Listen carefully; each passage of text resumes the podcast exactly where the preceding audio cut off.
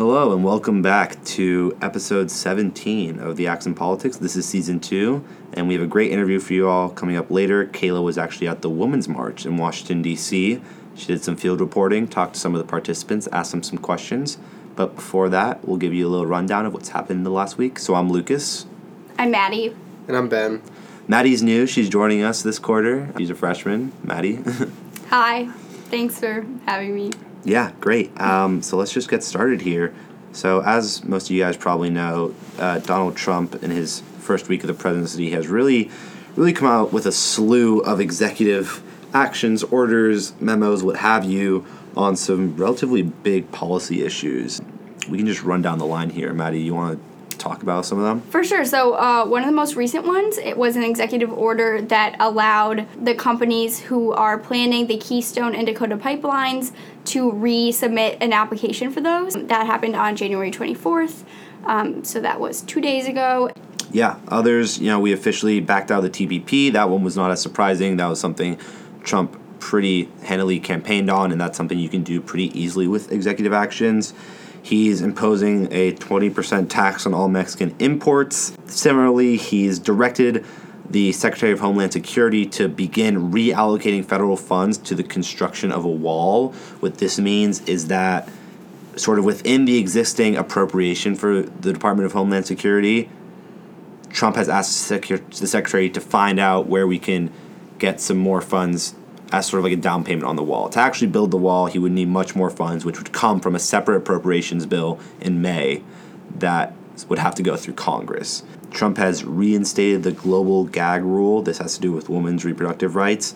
Essentially, what it does is he pools funding for NGOs, for foreign NGOs that talk about abortion as an option for women's reproductive rights. So, for example, there's already legislation that says that federal taxpayer dollars cannot support abortions of any kind anywhere. This goes a little bit further and it says if you're a nonprofit that counsels women on family planning, what have you, and you even suggest abortion as an option or you even talk about it in any way, shape, or form, then you lose your funding from the uh, United States government um, which is pretty prototypical of Republican administrations. This is something that the Reagan administration started, that was removed by the Clinton administration, put in place again by the George W. Bush administration, removed by the Obama administration. Now we have the Trump administration doing it again. Yeah, and there was a study done that um, actually proves a reverse effect. Global um, abortions actually increase with the um, gag rule in place. Yeah, so to be clear, abortions in those countries that are affected by the NGOs that have this sort of money, what it does is that the NGOs lose their money from the American government, so they they can't provide as much contraceptive devices to women, so that obviously leads to more unplanned pregnancies, which in turn leads to more abortions, which is again an interesting reverse effect. There's a federal hiring freeze on non-military workers, so the federal government can't really hire anyone right now there's a slew of executive orders having to deal with immigration. He's gonna supposedly he hasn't actually come out with this publicly yet, but Vox News got their hands on a draft of the order, which they felt comfortable enough publishing, saying that countries on sort of the State Department's list of terrorism sponsoring countries, that's Iran, Sudan, Syria, and those countries designated by the Department of Homeland Security as countries of concern, that's Libya, Somalia, Yemen.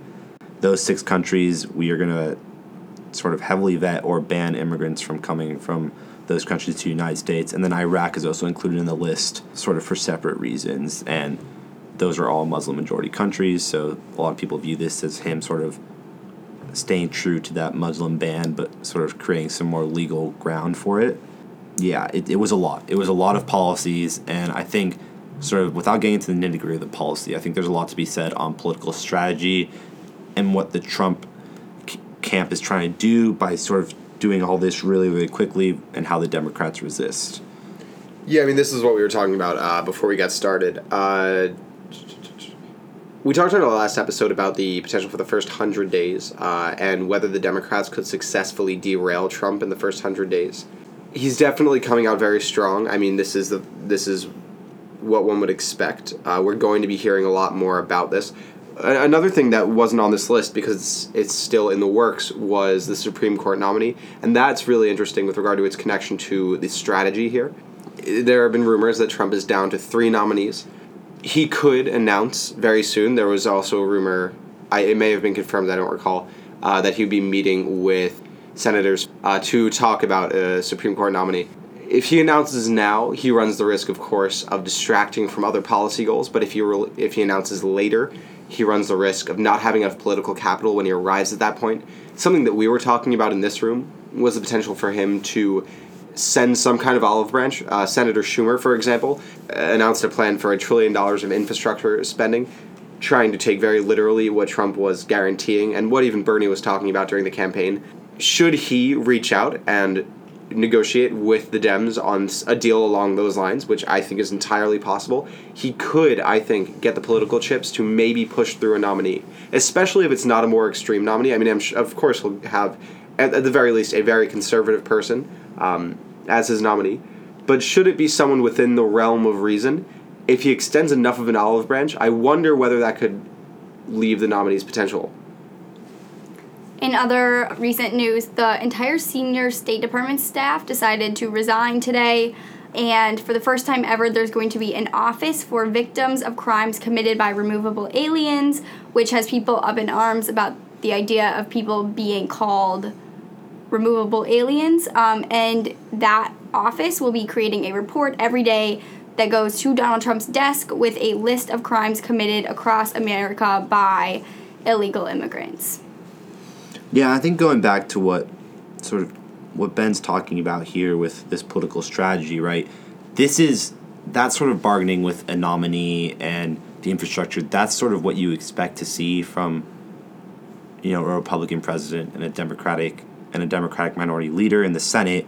And that's right, that's the normal ebb and flow of politics.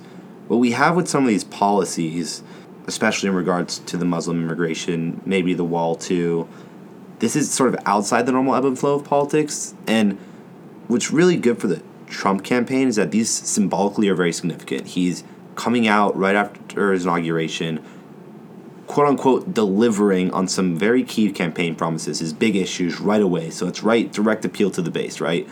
But substantively, some of these policies are a little hazy, right? The for the for example, the executive order on the wall, right, reallocating federal funds to the wall. This in no way enables him to just start building a wall a week from now, right? He still needs these funds from Congress later on, but that doesn't get reported as much. That's not that aspect of this executive order is not really communicated, especially to Trump's base. So to his base, it seems like he's right away delivering on the promise of the wall when we have no guarantee of a wall yet.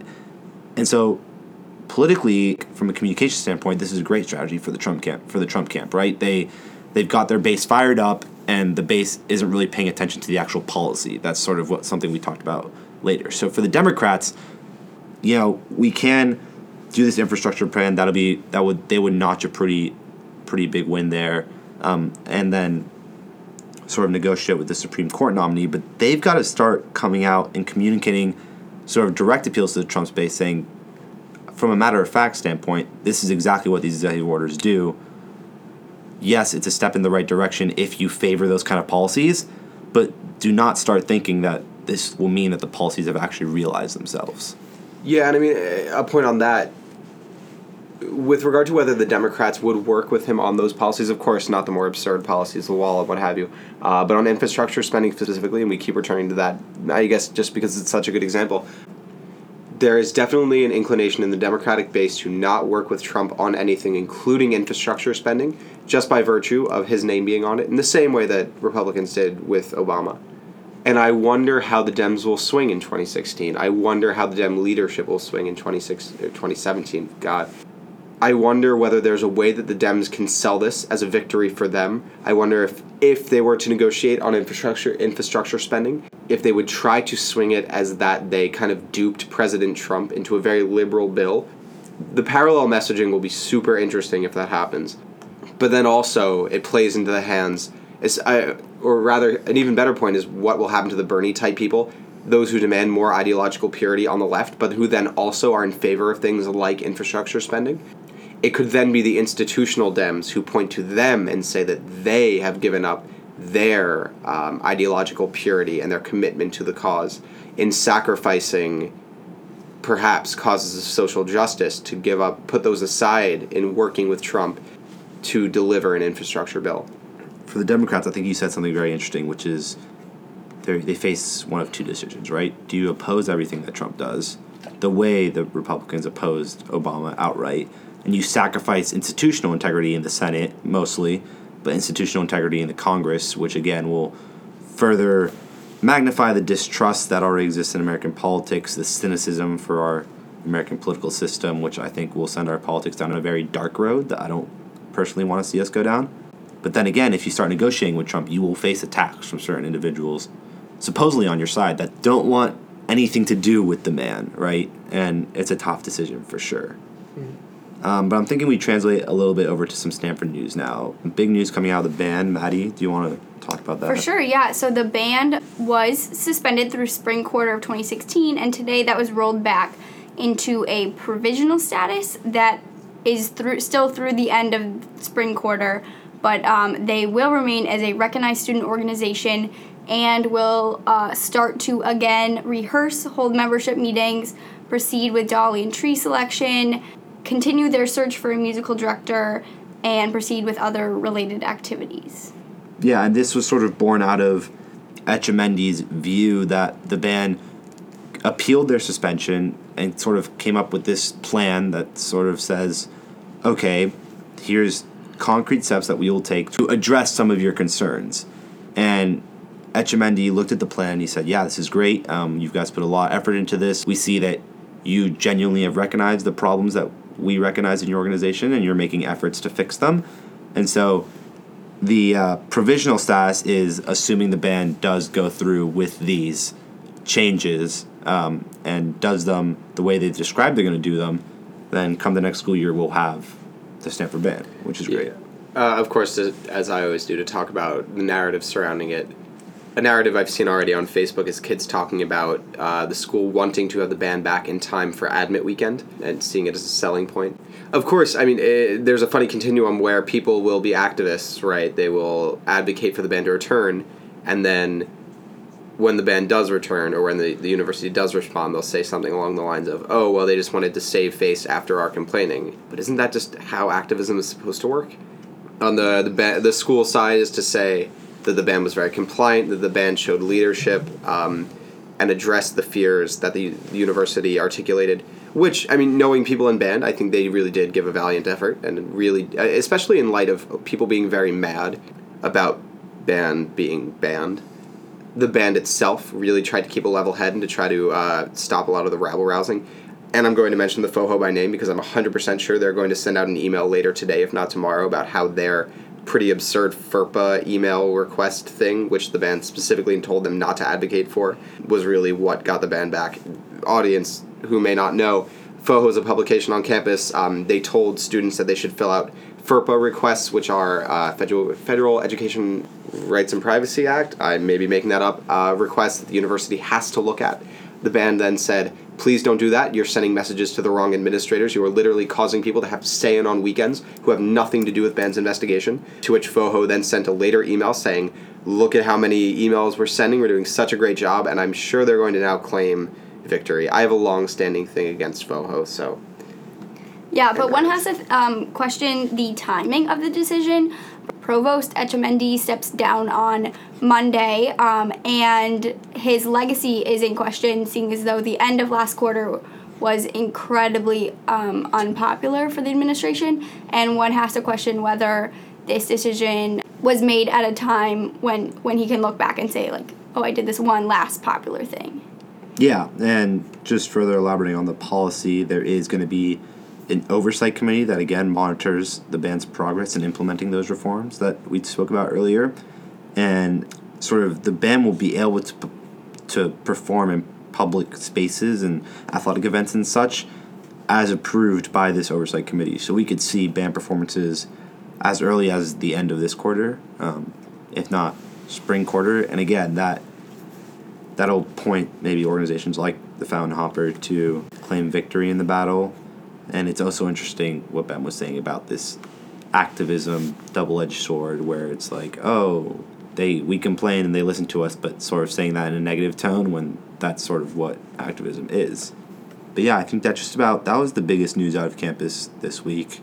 In other um, interesting uh, Stanford campus news, um, we've noticed that the Stanford News website has started posting interviews with Stanford professors about certain Trump policies that are coming out, which is an interesting step for a university to be both plugging the amazing talent that they have on their campus, but also potentially um, getting into the political sphere.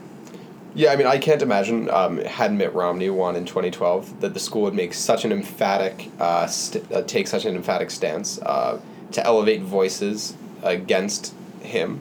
Yeah, I mean, the school institutionally is is very willing, at least in this case, to stand up for something.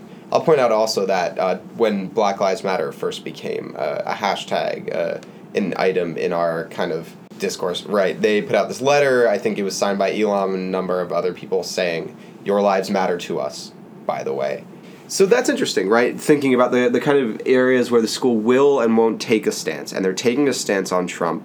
Especially in light of demands that they make people comfortable on campus, and I know that there are Trump people on campus. In fact, we talked to one last week which you know coming out of a, a, class that I recently took justice with Rob Reich, he talks about the extent to which we will bend over backwards to try to accommodate people and make people comfortable in classes, which I think is a great thing.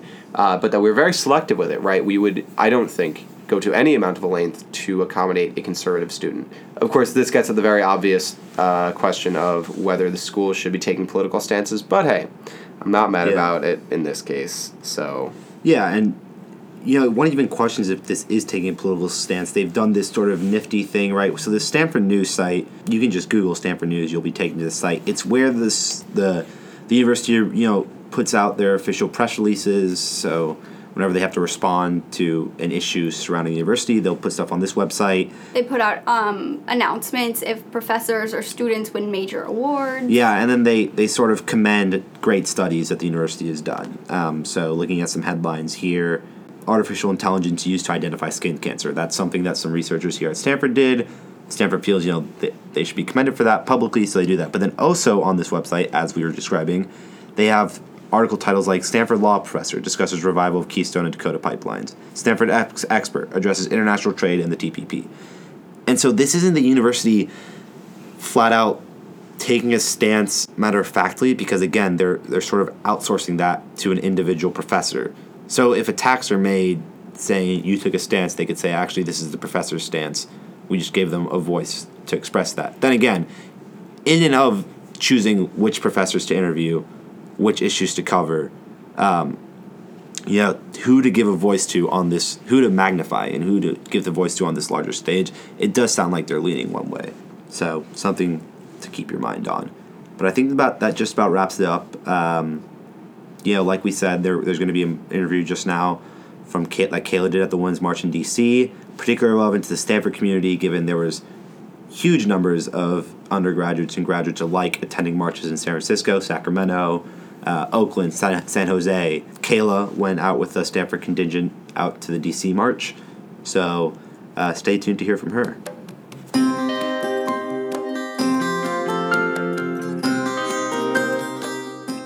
On January 20th, 2017, I flew across the country to attend the Women's March on Washington in Washington, D.C. My flight was filled with pink hats, rolled up banners stowed in the overhead, and t shirts stamped with the logo of the march. It was encouraging for a solo traveler like me who had not been expecting to see any march goers until the next day. Then, on January 21st, I was immersed in a crowd of hundreds of thousands of people listening to speeches, chanting catchy slogans, and finally marching through the streets of DC. During the day, I caught up with a few Stanford students and a few strangers to ask about the experience. I am here with Mike Burnett. Mike, why are you marching today? I like. I remember. um, I think it's important to support um, causes like equality for women, um, especially when our new commander in chief shows values that are not necessarily aligned with his cause. So I think it's important for me to be out there and show my support. And how does it feel being one of the men among this gigantic group of mostly women? Well, I think I think it's so equally important for me to show my support as a man for a cause like this. Um, I think I think it's a great um, cause for me to be out there as well, um, marching along with them. And what do you hope to gain by participating in the march today? Um, I don't know if it's so much about what I hope to gain. You know, I want to contribute my support to the cause. Um, I'm not really there for, you know, my own experience or education. Um, I just want to be there to, to, yeah, show my support. Yes, Statler Throckmorton. And how do you feel right now? Uh, you know, I'm excited. Uh, I have a lot of energy, and it feels good to be um, practicing in our democracy like this. So we are currently on our way to the march. How do you think it's going to feel when we get there? What are you expecting?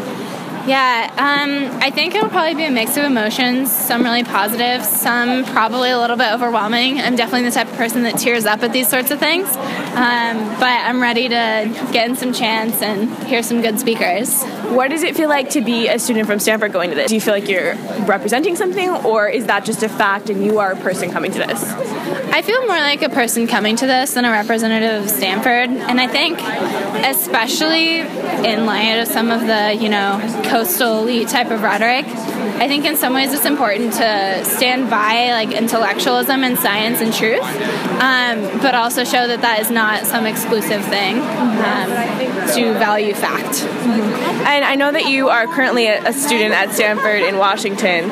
Um, so was it sort of a given among the students at Stanford in Washington that you guys were going to come to this? What, what was that decision process like? Yeah, I think pretty much everyone in the Stanford and Washington program knew they were going to be coming to the march. Um, yesterday we went to the inauguration, and some of us felt a little bit uncomfortable. We all ended up going, but I think part of the reason why we were able to go to the inauguration was we knew we got to be involved in this more positive action today. What do you feel like you're most excited for? Or, you know, if excited isn't the right word, you know, what do you feel like you're going to really get out of this and take back with you? I think it'll be great to see just the mass of people, and I think especially compared to yesterday, I think just the sheer number of people that are willing to turn out and think that this is a message that needs to be heard um, is going to be really powerful, and I'm excited for that. So what's your what's your names?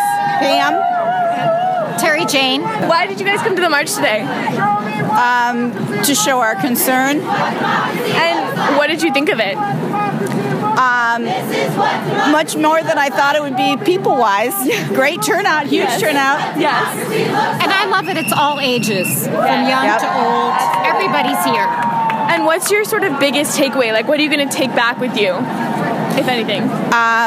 How people have gotten so into activism because of the election. Yeah. I mean, I love the turnout. I love the fact that people are out here doing this by the hundreds of thousands. You know, it's wonderful. Yeah. I hope Congress is taking note of this Yeah. and they're paying attention Yeah. because the people are pissed off.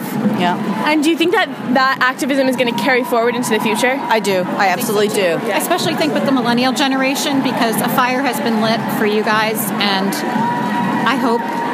I hope we don't have to continue to have these demonstrations. I hope we break the glass ceilings. I hope we accomplish all the things that we're here to protest we're not having so we don't have to do this anymore. I hope that happens in your lifetime. Are you guys going to run for anything anytime soon? I am not. Certainly not. No. One of my friends is running for um, state delegate, and I'm on his election committee. Wow, that's First amazing. time he's gone into politics. yeah. So, And where is that? Where are you guys from? Virginia. Oh, Virginia. Okay, great. and I'm from the 64th district in Virginia. So, what's your name? My name's Bethany. And what does your sign say? Uh, my sign says, You haven't seen Nasty yet. And why did you come to the march? I couldn't not come to the march, you know? Yes. I heard it was happening and there was no way I wasn't going to be at it. And where did you come from? Connecticut. That's great. And what was your biggest takeaway today? Oh my God. I, I just, I, there's, there's good in the world, you know? It's like, there's so many people here today coming out with support, great signs, fantastic messages, and like, we don't, they don't outrank us, you know? We're there and we're not going to be quiet. So it feels good. And what do you think you're going to carry forward in terms of action? You know, what does it look like for you tomorrow and the next day? Well, I just learned about a Planned Parenthood uh, that where they do protesting every weekend to help protect the people trying to go um, into to be a patient. So I'm, I'm going to join the league there and help them every Saturday. So. And do you think this activism really has a chance of propelling forward? I think so. I mean, look at all the people here. You know, a lot of people made this trek for more than just one day. Yes. You know. Yes. Yeah. So, what's your name? Rebecca Gruskin. And where did you come from to get to the march today? I came from Stanford, California. And you're a grad student, is that right? Yes, I am a fifth year grad student in the history department. Okay, and why did you want to come to the march today?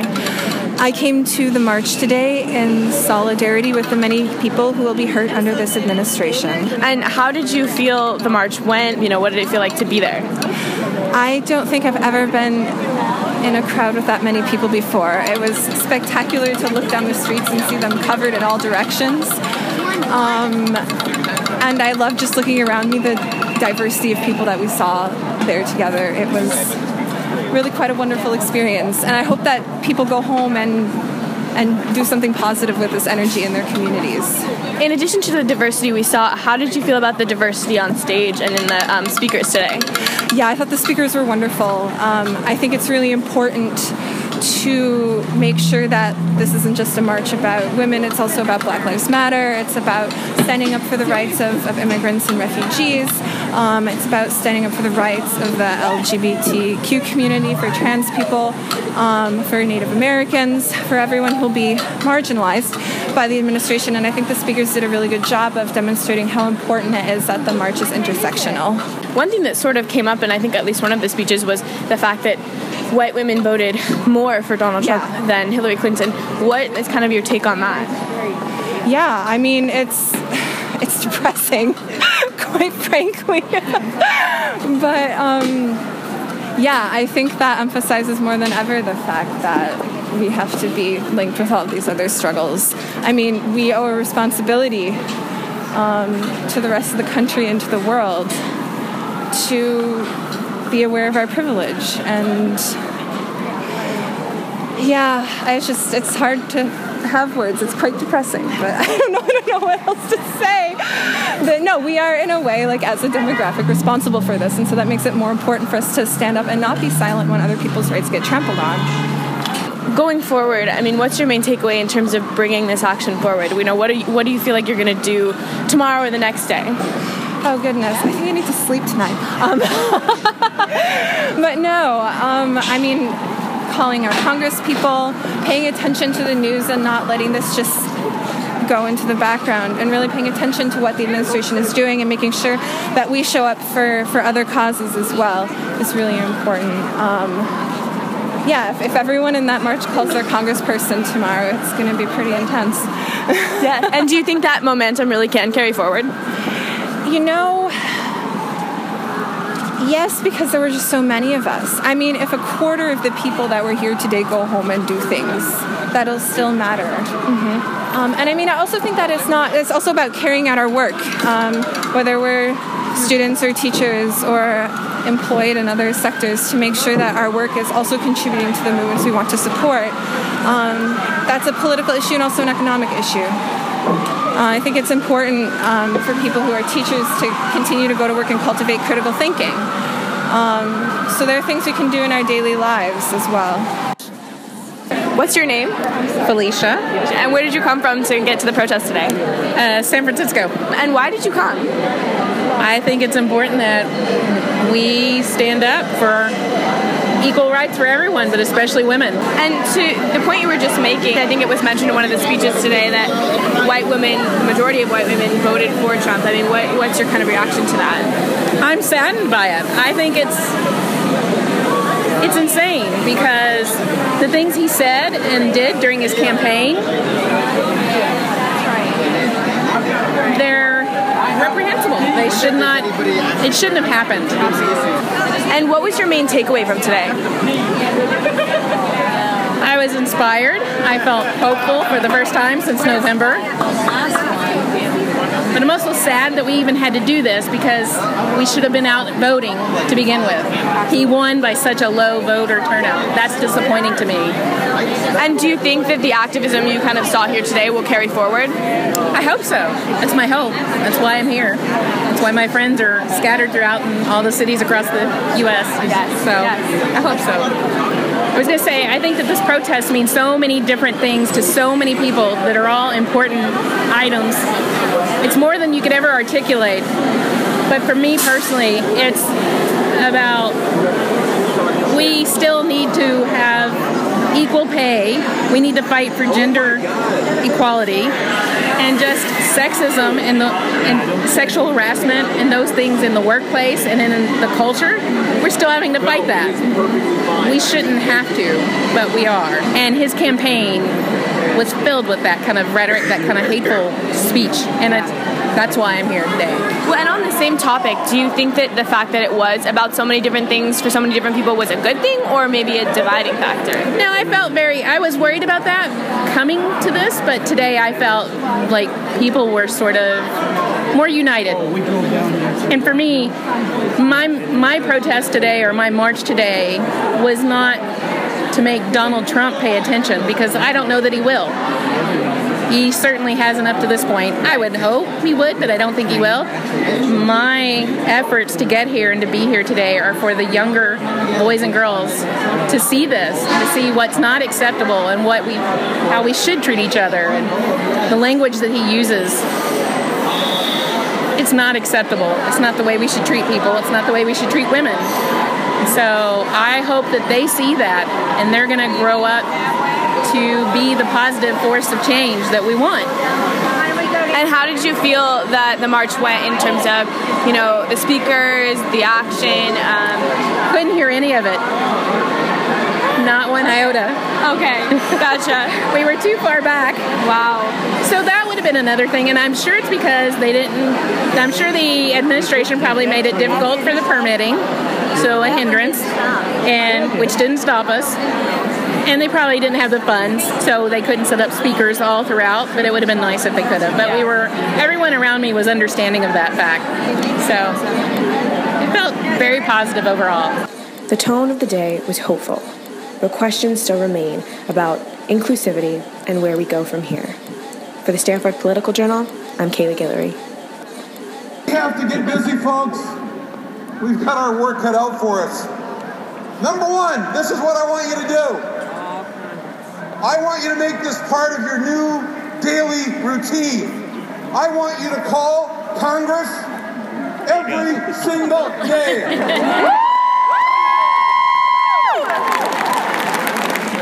Each of you have one representative in the House and two senators. They have a phone number. I'm going to give you that number right now. Are you ready? It's easy to remember. 202 225 3121. Can you repeat that with me?